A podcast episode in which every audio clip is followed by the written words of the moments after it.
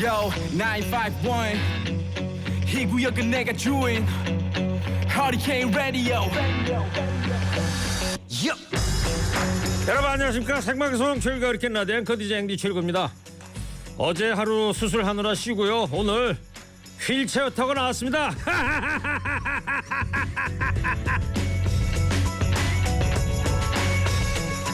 그린란드에선 매년 북극권 마라톤이 열립니다 빙하 옆을 지나고 한대 사막을 가로지르고 북극 여우의 서식지를 뚫고 달리는 경기입니다 또 모로코에서는 사라 사막 마라톤이 펼쳐지는데요. 끝없는 지평선과 드넓은 모래 언덕을 달리면서 대자연의 신비로움을 맛볼 수가 있습니다. 근데요, 이들 마라톤에서 가장 바보 같은 사람은 꼴찌를 한 사람이 아닙니다. 바로 이 아름다운 풍경을 보지 않고 그저 달리기만 하는 사람이라고 합니다.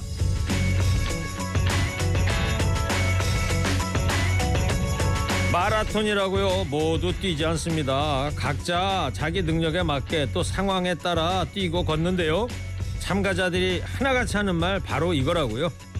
앞만 보고 달리는 건 너무 아깝지 않나요? 이제 우리도 막 달리기를 시작했습니다. 이번 달리기의 목표는 즐겁게 달리기 무작정 남들 따라가다 보면 얼마 못 가서 지치기 마련이죠. 숨가쁜 경주가 아닌 행복한 질주가 되길 바라면서 오늘도 한번 달려볼까요? 1월 5일 목요일 시동 거셨습니까? 좋은 음악 꼬라 뉴스 안정 무휴 파리칸 라디오. 출격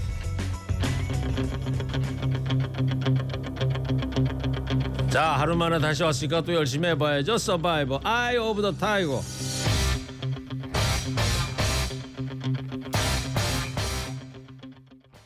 서바이버의 아이 오브 더 타이거 들었습니다. 어제 제가 대신 방송을 나선홍 나루지기 아나운서 부장 했잖아요. 제가 병실에 앉아가지고요 두 시간 내내 유튜브로 다 쳐다봤어요. 그랬더니 최일구 앵디가 왜 안 나왔느냐? 뭐 남자로서 아주 작은 수술을 하는 것이다. 뭐 이렇게 얘기를 하는 바람에 댓글 보니까 청취자들께서 전립선이다, 뭐 고래사냥이다 이러는데요. 사실은 그거 아니고요. 지방종 제거 수술을 했습니다.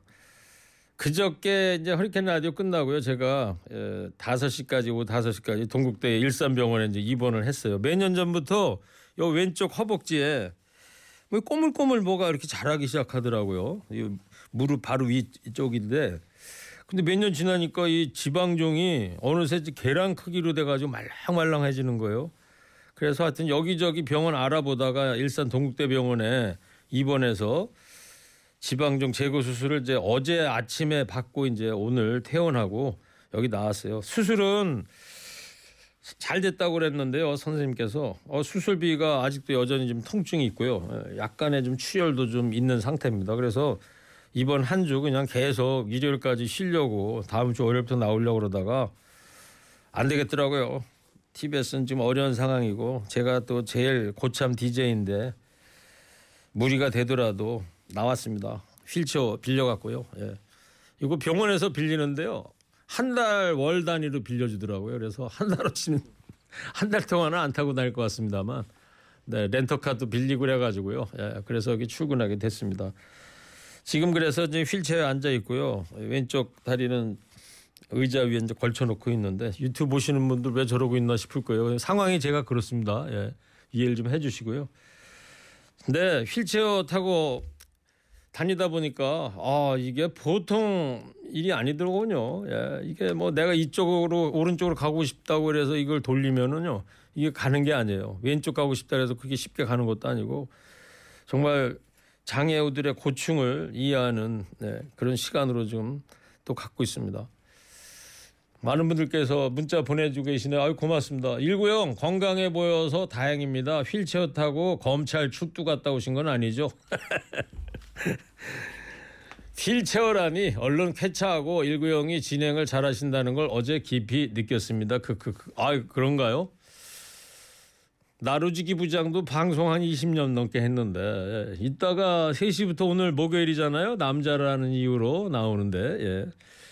자, 또 재미있는 수다 한번 떨어볼게요. 나루지기 아나운서하고 휠체어 댓글 보고 장갑 벗고 유튜브 접속했습니다. 예. 일구님 하루 쉬더니만 목소리에 힘이 실립니다. 근데 사실 어제 아침에 8시 반부터 10시까지 전신 마취해서 수술했는데요. 이 삽관이라는 거를 한 거예요. 그래가지고 의사 선생님도 아마 이거 며칠 갈 거다 그랬는데 목소리가 사실 100% 돌아오진 않고 약간 허스키 같은 게 있다는 점 양해를 좀 해주시고요. 예. 그나저나 근데 벌써 이 어떻게 알고 기사까지 났더라고요. 기사 제목이 저기 저 PD들이 띄워놨는데 최일구 휠체어 투혼 또뭐 장판교 앞에선 장비의 심정이다. TBS 어려운 상황에서 최일구가 뭐 장비 역을 하는 거 아니냐 뭐 거창하게 아유 뭐 쑥스럽습니다. 예. 하여튼 그랬습니다. 어제 안 나오고 그래서요. 여러분들한테 신고도 해드려야 될 것 같아가지고 좀 길었지만 설명드렸어요. 자 노래 한 곡 듣겠습니다. 도연아 하나 돼요.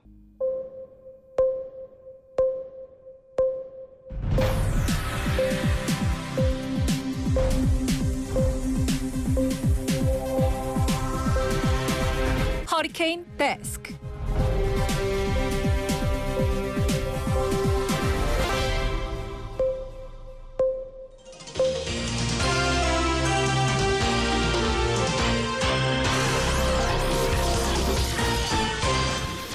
먹고 살기 힘들어도 지나치면 안 되는 세상 소식 전해드립니다. 허리케인 데스크.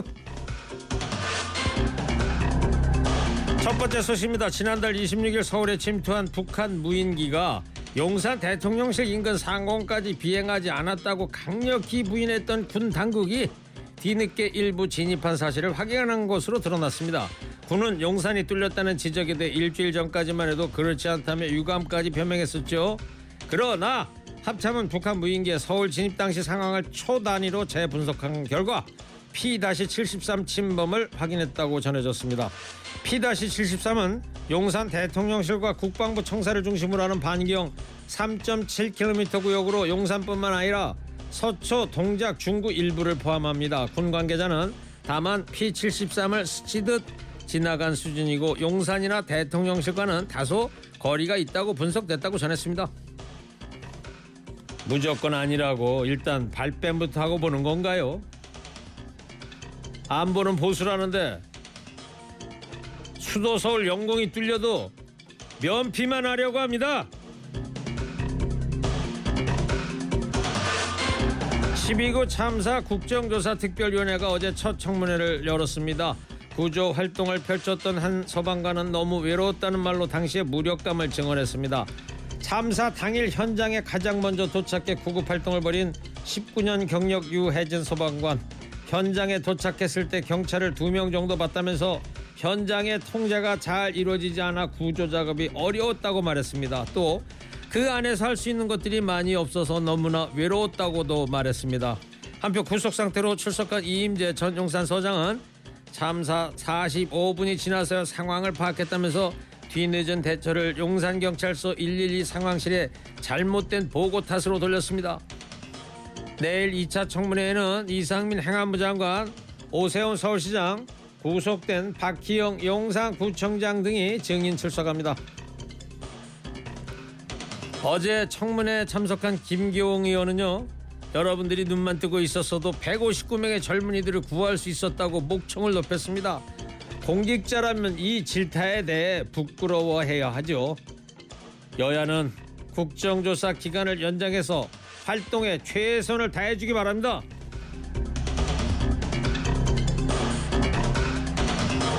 그런데 여당 소속의 한 특위위원이 청문회 도중에 자리를 비웠습니다. 청문회가 한창이던 오후 3시쯤에 질의 차례가 된 국민의힘 전주혜 의원이 모습을 보이지 않자 우상호 위원장이 순서를 조정했는데요. 그 시각 전 의원은 국회에서 30km 떨어진 서울 강동 아트센터 대극장에서 열린 강동구청 신년 인사회에 참석했습니다. 전 의원은 약 20분 정도 행사장에 머무른 뒤에 오후 청문회 1차 질의가 끝날 무렵인 4시를 넘겨 국회로 돌아왔습니다. 전 의원은 불가피한 지역 행사였다며 오가는 중에 청문회 생중계를 봤다고 해명했습니다. 또 순서를 받고 질의를 충분히 한 만큼 국조특위위원 활동에는 전혀 지장이 없다고 강조했습니다. 세 차례 열리려던 이태원 참사 국조특위 청문회는 여야 합의가 끝내 무산되면 이제 단 한 차례만 남게 됩니다. 강동구청 신년 인사회라 청문회 자리를 박차고 나갈 정도로 급한 일이었을까요? 12구 참사 청문회는 뒷전이고 지역구 관리가 우선이라는 건데 청문회 임하는 태도를 보여주는 것 아닌가 싶습니다. 지난해 10월 서울시의회 교통위원회 소속 시의원 8명은 아랍에미레이트로 공무국외 활동을 다녀왔습니다. 교통위원회 위원들의 전문성을 높이고 정책 방향을 연구하겠다는 취지였습니다. 시의원과 실무진 12명의 여비 등 모두 4,800만여 원의 서울시 예산이 들어갔습니다. 그런데 4박 6일 동안의 활동 결과가 담긴 82쪽 분량 보고서를 보면요. 서울시와 아랍에미리트 두바이의 교통 체계를 비교해 분석하는 건 단 13쪽. 나머지는 인터넷에 있는 나무 위키를 거의 그대로 뺏긴 아랍에미리트에 대한 설명이 들어 있었습니다. 두바이 경제관광부 홈페이지 내용을 옮기다가 어미를 미처 바꾸지도 못했고요. 또 인터넷 매체 기사를 베끼거나 영문 소개를 번역해 오기도 했는데 잘못 번역한 부분도 있었습니다. 문제는 이뿐만이 아니었습니다. 애초 연수 계획을 짤 때 두바이 도로교통청과 통합교통관제센터를 하루에 한 곳씩 방문하기로 했으나 결과 보고서엔 첫날 AI 박람회장에서 도로교통청과 관제센터 관계자를 면담한 걸로 대체가 됐습니다. 앞서 서울시의회는 외유성 연수와 출장 논란이 끊이질 않자 이를 방지하기 위해 조례까지 만들었는데요. 서울시의회가 스스로 만든 기준조차 지키지 못한 만큼 연수 결과를 객관적으로 평가할 수 있는 제도 마련이 필요하다는 지적이 나오고 있습니다. 대학생 리포트도 인터넷 사이트 짜깁기 한 거는 빵점 처리합니다. 아주 세금 줄줄 새는 소리가 들리는데요. 눈만 논이라고 펑펑 쏘대는 정치들 때문에 국민만 스트레스가 이만저만이 아니죠. 3대 개혁보다 정치 개혁이 더 시급해 보입니다. 마지막 소식입니다. 우리나라 성인 남녀 10명 중에 6명은 전력, 철도, 국공립병원을 민영화하기보다는 정부가 계속 운영해야 한다는 생각을 가진 것으로 나타났습니다. 민간 운영이 낫다고 보는 사람은 17%에 그쳤습니다. 특히 공무원은 일반 국민보다 이 공공 서비스들을 정부가 운영하는 편이 낫다는데 더 많이 동의하는 경향을 보였습니다. 이는 한국행정연구원이 성인 남녀 1,500명과 공무원 1,000명한테 설문조사한 결과입니다. 공공기관의 방만 경영이 경제 부담을 가중시킨다면서 민영화를 언급합니다. 그러나 그 부채의 상당수는요 공공 서비스와 복지를 위해 꼭 필요한 착한 적자입니다. 민영화로 국가의 책임이 축소되면 결국 피해는 교육과 의료, 복지 등 기본 생활의 전 영역에서 사회적 약자들의 몫으로 돌아올 수밖에 없는 겁니다. 오늘 하리켄 데스크 여기까지 하겠습니다. 깨어있는 시민이 됩시다. 잠시 후 정치가 바로 서야 나라가 바로 선다. 히히 정치 파발마에서 정치권 소식 발빠르게 전해드리겠습니다. 응원해 주시는 분들이 많으십니다. 6165님 투철한 사명감 존경합니다. 앞으로 모든 게 잘 될 겁니다. 3705님 최일구님 힘찬 목소리 들으니까 역시 책임 있는 목소리 파이팅 8117님 19님 다시 오셔서 매우 반갑고요. 시원한 사이다 멘트 너무 좋아요. 속이 너무 시어요. 항상 응원합니다. 아유 모두 고맙습니다. 열심히 하겠습니다. 우연히 캐세라 세라. Yeah.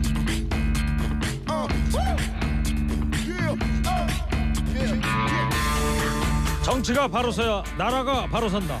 정치권 소식 발빠르게 전달해 드립니다. 정치 파발마.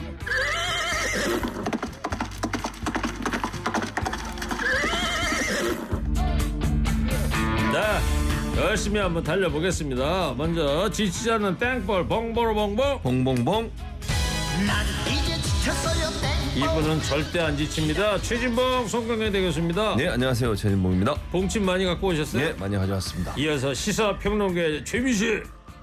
누구냐 너? 안녕하세요 최수영입니다. 예, 만두 많이 갖고 저는 오셨고요. 튀김만두, 찐만두 다 준비했어요. 다 알겠습니다. 먹어버리겠습니다. 아 근데 제가- 오늘 이렇게 앵커님 다리가 불편하셔가지고 예, 아니. 제가 이렇게 뒤로 기대했을 수밖에 없는 형상이 돼가지고 죄송합니다. 아 예. 불꽃 아유, 투혼 어쩔 같은 수 진짜 이게 느낌입니다. 투혼입니다 예, 예. 투혼. 아, 난 아유, 축구 예. 우리 월드컵 축구 대표팀인 줄 알았습니다. 고맙습니다. 예, 두 분도 열심히 해주시고요. 너무 알겠습니다. 너무 세게 나오시는데. 자, 뭐 지금 서울에 침투했던 북한 무인기 얘기가 음. 이제 다시 또 나오는데 용산 대통령실 상공까지는 비행하지 않았다고 이제 강력하게 군에서 부인을 해오다가 뒤늦게 이제 사실을 인정했어요. 네 그렇습니다. 그 오늘 오전에 이제 합동 참모본부가 이제 전비 태세 검열 그러니까 말하자면 군이 제대로 대응했는지 이걸 조사를 해보는 과정에서 이게 이제 서- 사실은 서울 북부에만 은평 쪽에만 왔다 갔다 이렇게 당초엔 얘기했는데 네. 스치듯이 용산하고 서초 동작까지도 찍혔을 수가 있다 이 얘기를 했, 이게 예. 발표를 했어요. 그러니까 군이 초기 대응에는 전혀 없었다고 얘기했는데 어쨌든 지금 말을 바꾼 게 돼가지고 그런 궤적을 어떻게 알게 되는 거예요? 그래서 그 교차 정밀 분석을 했다 그러더라고요. 네. 그러니까 뭐 나름의 그 조- 조사하는 방식이 예. 있었겠죠. 자, 용산이 뚫렸다 이런 지적이 나오니까 네. 일주일 전까지만 해도 그렇지 않다면 이제 유감까지 표명하지 않았습니까? 그랬었죠. 그러니까 이게 국민을 호도하는 거고 국민을 속이는 거 아닙니까? 아니, 처음부터 인정을 했었어야죠. 비행 금지 구역, 그러니까 대통령실 근방에 3km 이내는 비행 금지 구역이거든요. 네. 그 구역 안에 들어왔다는 거거든요. 그럼 심각한 문제죠, 이거는. 이게 아, 지난번에 제가 말씀드렸습니다만 그냥 무인기여서 다행인 거지. 그나마 다행인 거지. 이게 만약에 폭탄을 싣고 오거나 무슨 뭐 무기를 가져왔다고 생각을 해 보세요. 어떤 일에 가장 중요하게 보안이 지켜져야 되고 안보가 지켜져야 되고 어, 어, 경호가 돼야 될 곳이 뚫린 거잖아요, 결국은. 예. 이건 정말 심각한 문제인데 그걸 또 인정도 안 하고 그 당시에는 그렇지 않다고 강하게 유감까지 표명하고 처음부터 김병주 의원이 이 문제를 제기했거든요. 그랬죠. 왜냐하면 네. 김병주 의원이 그 구글 구글어스라고 예. 구글어스라고 그래서 구글에서 제공하는 지도 있지 않습니까? 예. 그거 펴놓고 다 본인이 분석을 했어요. 어. 그래가지고 이거 분명히 용산 쪽에 간 것 같다라고 얘기했었는데 그때도 아니라고 이렇게 네. 부인을 했었는데 이런 일이 나고 보니까 알겠습니다. 국방부가 대체 왜 이러는지 모르겠습니다. 자, 우리 대한민국 영공이 그것도 수도 서울의 영공이 뚫렸다는 점에서 모든 국민이 경악을 금치 못하는데 청취자 여러분들 그래서 오늘은요 이런 문자를 여러분한테 받도록 하겠습니다. 용산은 뚫리지 않았다고 강력하게 부인을 하다가 뒤늦게 사실을 인정한 군. 이 상황을 여러분들 어떻게 보십니까? 다섯 글자로 한번 보내주시기 바랍니다. 자, 야- 야당 최진무 교수님, 야당 네. 반응 어떻습니까 지금? 야당 반응은 당연히 여기에 대해서 문책을 해야 된다고 주장을 하고 있습니다. 지금 군의 허위 보고가 심각한 문제다. 청문회 열어서 현안 질의해야 된다라고 얘기를 하고 있고요. 국방장관, 경호처장 엄청 문책해야 된다. 이거 왜냐하면 이건 정말 대통령의 안위와 연관된 부분입니다. 이건 예. 심각한 문제고요. 그렇죠. 예, 그래서 이 문제에 대해서는 그냥 넘어갈 수 없다 이렇게 얘기하고 있습니다. 여당이나 대통령실에서 뭐래요? 그러니까 이제 합참 발표가 보면은 이제 스치듯 가긴 한 건 맞는데 그러나 뭐 그 사진 찍히거나 이제 그런 것들이 그 구체적으로 확인된 바는 없고 그러니까 지금 아직 공식적인 논평은 나오진 않았어요. 그렇지만 어쨌든 군이 처음 대응 했던 데 얘기와 좀 다르게 지금 나오고 있- 있기 때문에 여당과 대통령실 입장에서는 공식 입장을 내지 않아도 속으로는 사실 당혹스럽겠죠. 그리고 군이 이런 식으로 대응하면 또 안 되지 않습니까? 예. 예. 지금 이 무인기는 북한으로 올라간 걸로 공식 네. 확인이 됐잖아요. 그렇죠. 오늘 갔죠. 그러니까 뭐 북한에서 뭘 찍었니 말았느니 이런 일체 이야기가 없으니까. 어, 그러니까요. 알 수가 그 없죠. 무인기 안에 뭐가 있는지는 아무도 모르는 거예요, 그죠? 예. 그렇죠. 근데 북한은 뭐라고까지 얘기했냐면요. 네. 북한 발표입니다. 이건 믿을 수 있는 건 아니고요. 이거보다 훨씬 더 많은 그 무인기를 보냈다는 거예요. 그러니까 우리는 지금 우리나라에서는 다섯 대만 확인한 거잖아요. 예, 예. 근데 북한 주장입니다. 이거는 북한 주장이 맞는지 안 맞는지는 제가 확인이 안 되고요. 이거보다 훨씬 많은 열 몇 대를 보냈는데 나머지는 아예 포착도 못했다. 이렇게까지 지금 얘기를 하고 있는 상황이에요. 그러니까 이제 서울 도심에 나타난 무인기 한 대고 나머지 네 대는 김포 강화 네, 쪽을 그쪽으로. 왔다 갔다 했다는 예, 예. 거 아닙니까? 예. 그 어디 기사를 보니까 교란용 교란용이 네. 세대가 네. 우리 관심을 그쪽으로 돌리고 네. 실제로 한 대는 예, 한 여기 대는 여기 서울 왔다 간 거죠. 뭔가 분명히 노림수는 있었을 네. 것 같아요. 그럼요. 뭐 촬영하러 오기는 왔을 것 같은데 뭐가 있는지 모르겠고요. 자 그리고 이 얘기도 해보자고요. 윤석열 대통령이 북한이 우리 영토를 재침범할 경우 그런 이제 전제는 달았습니다. 우리 영토를 재침범할 경우에 9.19 군사합의 효력 정지를 검토해라. 이 지시를 했는데 이뭐 공방이 치열합니다. 예, 그렇습니다. 지금 대통령실은 국민의 생명 안전을 지키기 위한 윤 대통령의 결단이라고 얘기하고 있지만 또 뭐 태용 의원도 그런 얘기를 했더라고요. 오히려 너무 늦었다. 더 빨리 했어야 된다. 이런 얘기를 하고 있고요. 거기에 대해서 민주당은 적대 행위를 할 수 있도록 북한이 적대 행위를 할 수 있도록 여지를 주는 꼴이라고 비판을 하고 있습니다. 저는 그 지금 태용 의원도 이런 주장을 하시는 건 저는 좀 이해가 안 되고요. 왜냐하면 저는 만약에 북한이 어떤 형태로 도발을 해오면 저는 두 배, 세 배로 갚아줘야 된다고 생각해요. 거기에 대해서는. 네. 그리고 9.19 군사합의 어, 위반한 것에 대해서 강력하게 저는 어, 성토하고 비판하고 제재하고 이래야 한다고 봅니다. 우리 군에서? 우리 군에서. 예. 그리고 우리 정부도 그렇고. 근데 그렇다고 해서 우리가 9.19 군사합의를 우리가 먼저 효력을 정지시키겠다 이렇게 얘기하면 안 돼요. 북한도 명시적으로 그 얘기를 하고 있지 않아요. 예. 물론 행동을 통해서 그런 부분들에 대한 무력화를 시도하고 있긴 하지만 근데 왜냐하면 그래도 이게 있음으로써 한반도의 긴장이 어느 정도 안아될 수 있는 기회는 갖는 거거든요. 그래서 우리는 대응을 하되 우리가 먼저 공격할 의사는 없는 거잖아요. 우리 예. 입장에서는 대응을 하되 9.19 군사 합의가 지켜질 수 있도록 계속 설득하고 압박을 해야 된다. 예. 경제제를 통해서 9.19 군사 합의를 지켜야만 당신들 그 경제가 보장받을 수 있다고 하는 이런 식으로 접근을 해야지 군사 합의만 파기해버리자고 하면요. 한반도의 긴장이 너무 고조가 돼요. 그럼 우리 경제에도 뭐 부정형을 가져올 수 있고 우리 국민들의 어떤 불안감도 커질 수 있는 점 이런 예. 점에서 저는 실제로 파기는 하면 안 된다고 저는 봐요. 그 최진봉 교수님 말씀이 일견 타당해 보이지만 예. 허점이 있어요. 왜냐하면 타당해 보이는데 허점이. 음. 그 타당해 보이는 것처럼 들리지만 사실 허점이 있는 게 이미 9.19 군사합의는 사문화가 됐어요. 왜 사문화가 됐냐 그러면은 이거는 9.19 군사합의는 4.27 판문점 선언의 부속 군사합의서거든요. 그러니까 판문점 선언이 뭐냐면 북한의 비핵화를 전제로 했단 말이에요. 근데 북한이 작년 9월에 핵 무력을 법제화를 시켰어요. 그러니까 이제는 비핵화에 대해서 우리는 선을 긋겠다는 거잖아요. 그러면은 법적으로도 9.19 군사합의는 사실상 무, 사문화된 거예요. 그리고 북한이 이, 이 핵심 내용이 그거잖아요. 다섯 개가 있는데 제가 뭐 다- 다섯 개 다 말씀드릴 건 없고 이게 뭐냐면 지상, 해상, 공중에서의 모든 공간에서의 군사적 긴장을 하지 않도록 DMZ에서도 10km에서 40km 이내를 비행 금지 구역으로 지정해서 공중 절차, 정찰 활동도 금지한다. 지금 당장 무인기도 이걸 위반한 거예요. 그러니까 네, 그렇지만 예, 예. 그렇지만 이제 최진봉 교수 얘기는 그거 아닙니까? 음. 그렇다고 그래서 이걸 사문화됐다거나 뭐 이렇게 우리가 먼저 나서는 건 아니다. 그렇죠. 그래서 아니겠어요? 대통령도 그랬어요. 선제용이 아니고 한번 더 너희들이 더 도발하면 우리가 보겠는데 그 규모 그다음에 그 시기, 그다음에 여러 가지 대상 이런 걸 보겠다는 거예요. 보고 우리가 판단하겠다. 그러니까 북한이 7차 핵실험 정도의 도발을 한다 그러면 9.19 군사합의는 아무 휴지 조각인 그러니까 거죠. 예를 들어 그러니까 볼게요. 먼저 음. 우리가 다 하겠다는 게 아니라 니네 도발 규모를 보고 우리가 판단하겠다 여지를 뒀잖아요. 그러니까 북한에 대해서 이거는 압박용으로 해석하는 게 맞다는 거죠. 그러니까 압박용이 아니라 하겠다고 그러는데 무슨 아니죠. 압박용이에요? 그러니까 도발을 하면 아니 그러니까 도발을 했는데 네. 조건이 있어요. 규모 이런 걸 다 보겠다고 그랬어요. 그러니까 그 보고 하더라도 어쨌든 하겠다는 여지를 그러니까 너- 말 말을 던지게 그러니까 되면 쉽게 얘기하면요. 윤석열 대통령의 전제는 이거예요.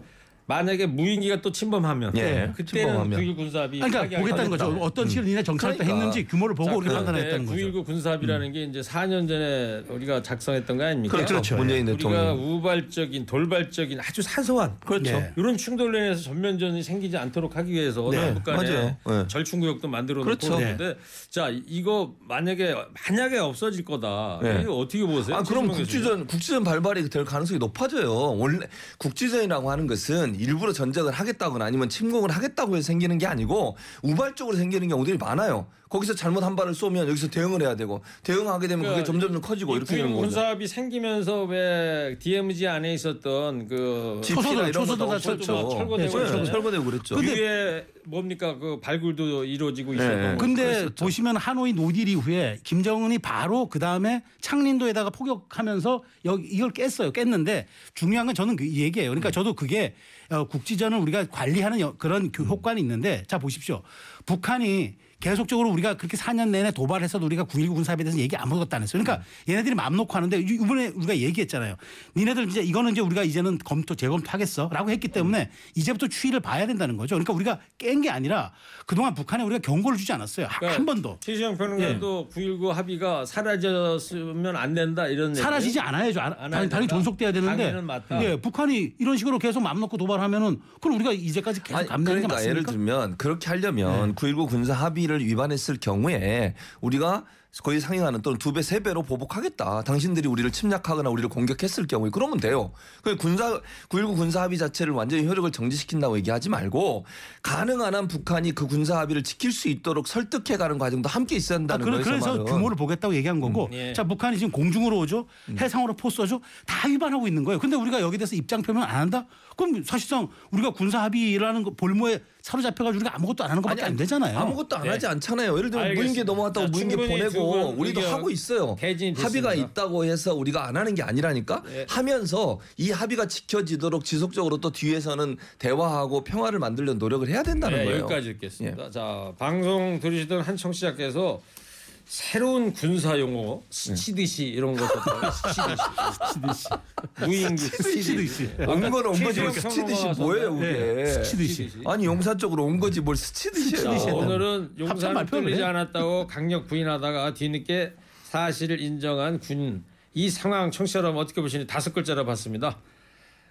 어우 첫 문자부터 아주 예. 당나라 군대 네, 이- 예상했던 답변입니다 속일 걸 속여. 우리 군에 대해서 질타하는 그러니까요, 문자입니다. 예, 예. 다 사퇴해라. 눈먼 국방부 국방부가 아니고 국방부래요. 예. 어 왔다 갔네. 예. 전쟁 나갔어. 이런 문자도 있습니다. 190 회차. 감사합니다. 자 여야가 12구 참사 국조특위 연장하기로 합의했죠. 네, 합의했습니다. 아유, 저는 뭐 여당이 이제 일주일 얘기하고 야당이 열흘 얘기했는데 열흘 이제 더 한 거죠. 그래서 저는 뭐 다 잘했다고 보고 왜냐하면 사실상 예산 합의 문제 때문에 이거 열흘밖에 가동이 안 됐잖아요. 그러면 이제 지금 청문이 겨우 이제 시작됐는데 바로 뭐 청문 보고서 채택하기도 어려우니까 조금 더 들어보고 조사하고 그다음에 관련 전문가 좀 이렇게 저 의견도 좀 들어보고 네. 이렇게 해서 저는 여야 합의로 어, 청문 보고서 알겠습니다. 채택이 맞다고 그러니까 생각합니다. 12구 참사 발생한 지 거의 두 달 만에 첫 청문회가 이제 어제 열린 거예요. 그죠? 어제 뭐 다 보도 통해서 청취자들께서도 많이 접하셨겠습니다만 두 분 한번 견해를 한번 들어볼게요. 총평. 어제 어제 총평이요? 예. 저는 청문회 하면서 이거 보면 제대로 안 되고 있다고 봐요. 그러니까 일단 여당은 어떻게든지 방어를 하고 정부의 책임을 좀 줄이려고 하고 이런 모습만 보이는 게 너무너무 안타깝고 야당도 약간 저 질문이 좀 더 날카로웠으면 좋겠어요. 그러니까 네. 기존에 나왔던 내용 말고 새로운 내용들에 대한 질의가 좀 더 있었으면 좋겠다. 네. 국민들은 이 원인을 파악하고 싶어 하는 거잖아요. 근데 너무 정치적으로 서로 간의 어떤 그 정치적 필요에 의해서 하는 게 아닌가 하는 생각이 들고요.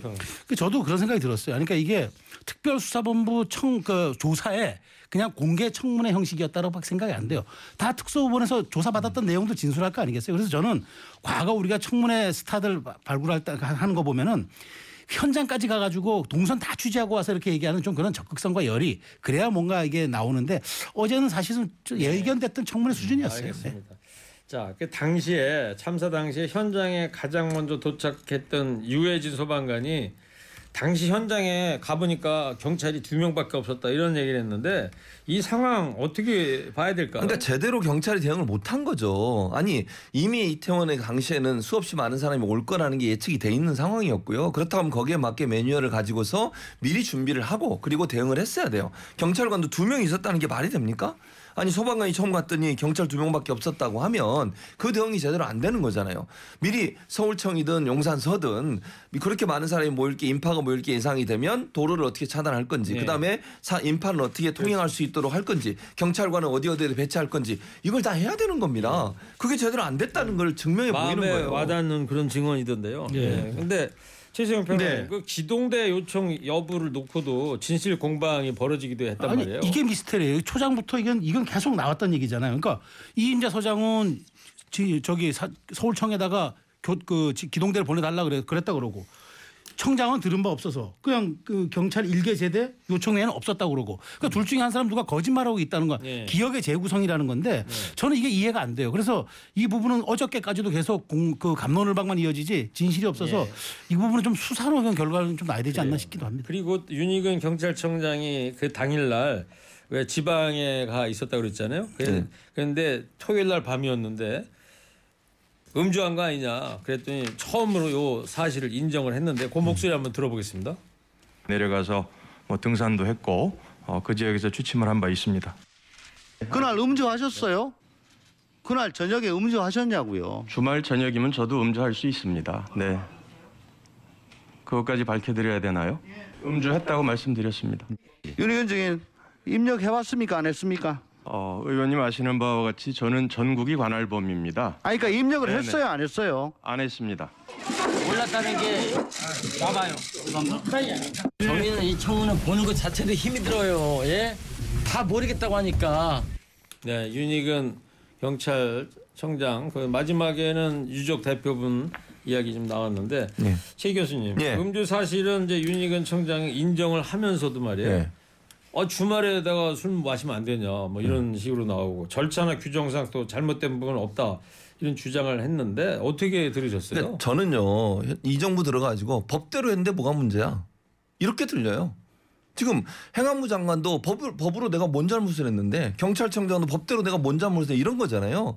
국민들이 이거 이런 걸 보고 복장이 안 터지겠습니까? 그리고요 물론 본인이 휴일, 휴, 휴일에 뭐 오락산 갔다 제- 제천에 뭐 좋습니다. 갈 수 있겠죠.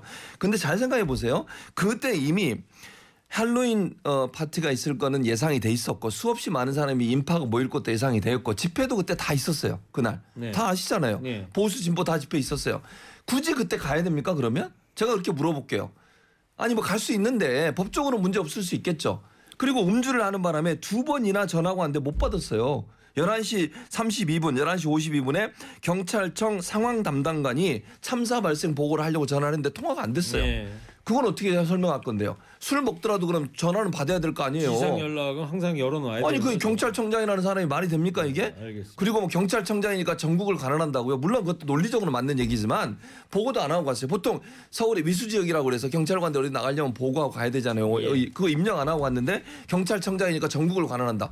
해군 참모총장, 육군 참모총장은 다 전국을 관할하니까 그냥 가도 됩니까 그러면? 알겠습니다. 예, 이 봉침을 저 최수영 평론가한테 아니, 저- 아니, 저- 오늘은 윤희근 청장한테 많이 아, 글쎄 저는 뭐 근데 그 저는 고위공직자의 자세 중에 하나가 국민에 대한 설명 태도예요. 태도인데 어, 뭐 술 먹은 거 전부 잘못한 게 없지 않습니까?라는 말보다는 공감을 먼저 우선적으로 필요시 attitude라고 그러죠. attitude라고 그러죠. 그 영어로. 태도 정말 중요합니다. 예. 예, 아쉽더라고요. 자 이런 가운데 지난 3개월 동안 12구 참사 수사해온 경찰 특수본이 행안부하고 서울시에는 혐의 없다 이런 잠정 결론을 내렸다고 그러는데 자 윗선 수사에 대한 얘기인데 이게 흐지부지 되는가요? 어떻게 그래서 될까요? 저는 뭐 이렇게 되면 특수본이 조사를 해가지고 이제 잠정 결론 내렸으면은 이제 수사에서 밝힐 것은 이제 거의 없어졌고 저는 남은 기간 국정조사에서 그나마 이 부분을 그런 그래도 여야가 좀 함께 다뤄줘야 되지 않을까 싶어요. 왜냐하면 이제는 특수본이 할 수 있는 영역은 넘어선 것 같아요. 예. 네.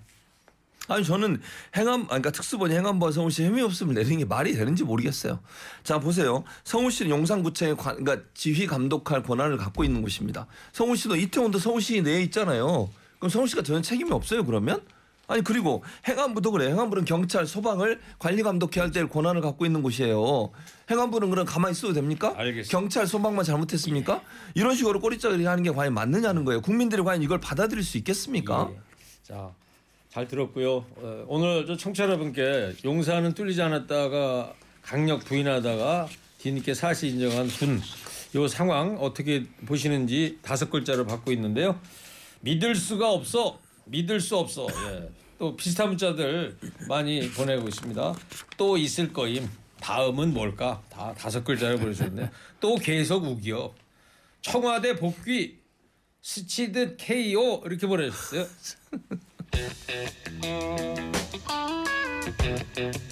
자 친윤의 핵심이라 불리는 국민의힘 권성동 의원이 당 대표 선거 불출마 선언했어요. 최승민 네네. 아 저도 된거좀 있을까? 아니 왜 그러니까? 제가 보기에 그 바로 어저께 정도에서 뭐 용산에서 여러 가지 전화- 음. 그러니까 이 조율을 좀 한 것 같아. 근데 기- 권 의원은 부인해요. 왜냐하면 아, 내가 이건 내 결심이다. 그런데 사실은 사무실까지 다 없고 그다음에 발대식까지 한 분이 갑자기 이렇게 접었을 때는 그런 타당한 이유가 있을 것이다. 그래서 저는 친윤 후보의 난립을 막기 위해서 네. 어느 정도 사전 조율이 됐다고 저는 생각하는 거죠. 최성 평론가한테는 꼭 예. 물어봐야 될 얘기인데 네.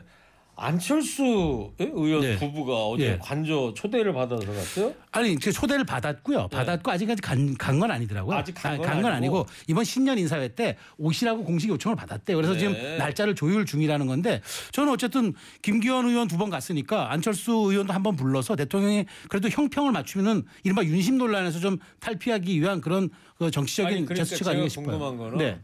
안철수 의원 쪽 잘 아시는 네, 걸 제가 네, 알고 있는데 네, 네. 그러니까 권성동 의원은 오늘 불출마 선언을 네. 했고 안철수 의원은 부부가 이제 초대 받았고. 초대를 받은 네. 상태. 네, 네, 네. 이게 무, 이 무슨 메시지냐 이거예요. 저는 이제 공정 나는 윤심 없다. 공정하게 관리할 테니까 열심히들 둘이 뛰어봐라. 뭐 이런 메시지 같아요.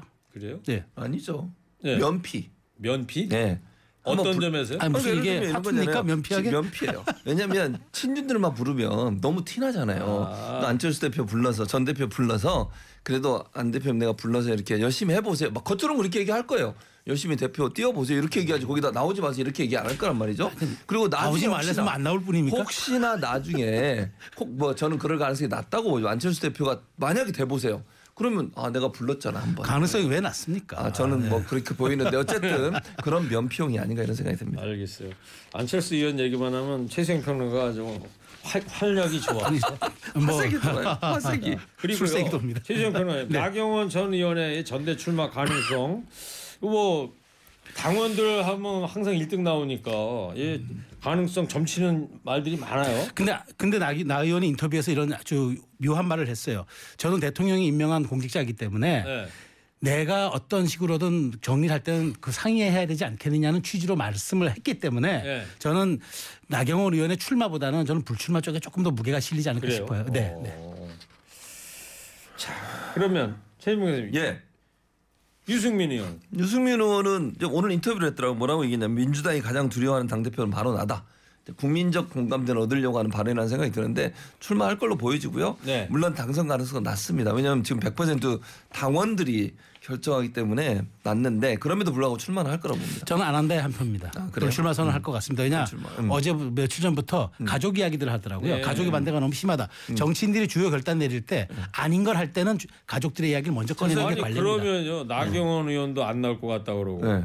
유승민 의원도 안 나올 안것 나올 같다 것 그러고 같다고 권성동 의원은 불출마 선언 네, 네, 해버렸고 네, 네. 또뭐 김장연대밖에 없네 안철수 있잖아요. 의원하고 아니 저 뭐 황교안 의원도 있고 황교안 전 대표도 있고 그다음에 그 조경태 의원도 있고 아직 강신업. 윤상현 의원도 있고 많아요. 근데 강신업 있습니다. 강신업. 아 그 변호사. 그분은 예, 맞죠. 알겠습니다. 이제 여기까지 하겠습니다. 두 분도 마지막으로 한 줄평 네. 부탁합니다. 북한 무인기가 용산에 진입한 사실을 뒤늦게 인정한 군. 두 분 여기에 대해 어떻게 생각하시는지 다섯 글자입니다. 최진봉 교수부터 해주세요. Three, two, one. 군기 빠졌어. 교수님 이게 정말 최선입니까? 해병대, 해병대, 정은정 대위에 표현하셨다고 대위죠. 했죠? 네. 어, 해비 예비역 대입니다. 어, 무섭습니다. 해병대 군기 군기가 빠졌어. 빠져가지고 어, 빠져가지고. 네. 예. 자 이어서 최재형 평론가. Three, two, one. 양치기 군대 그대는 뭐가 좋다고 그렇게 웃고 있어?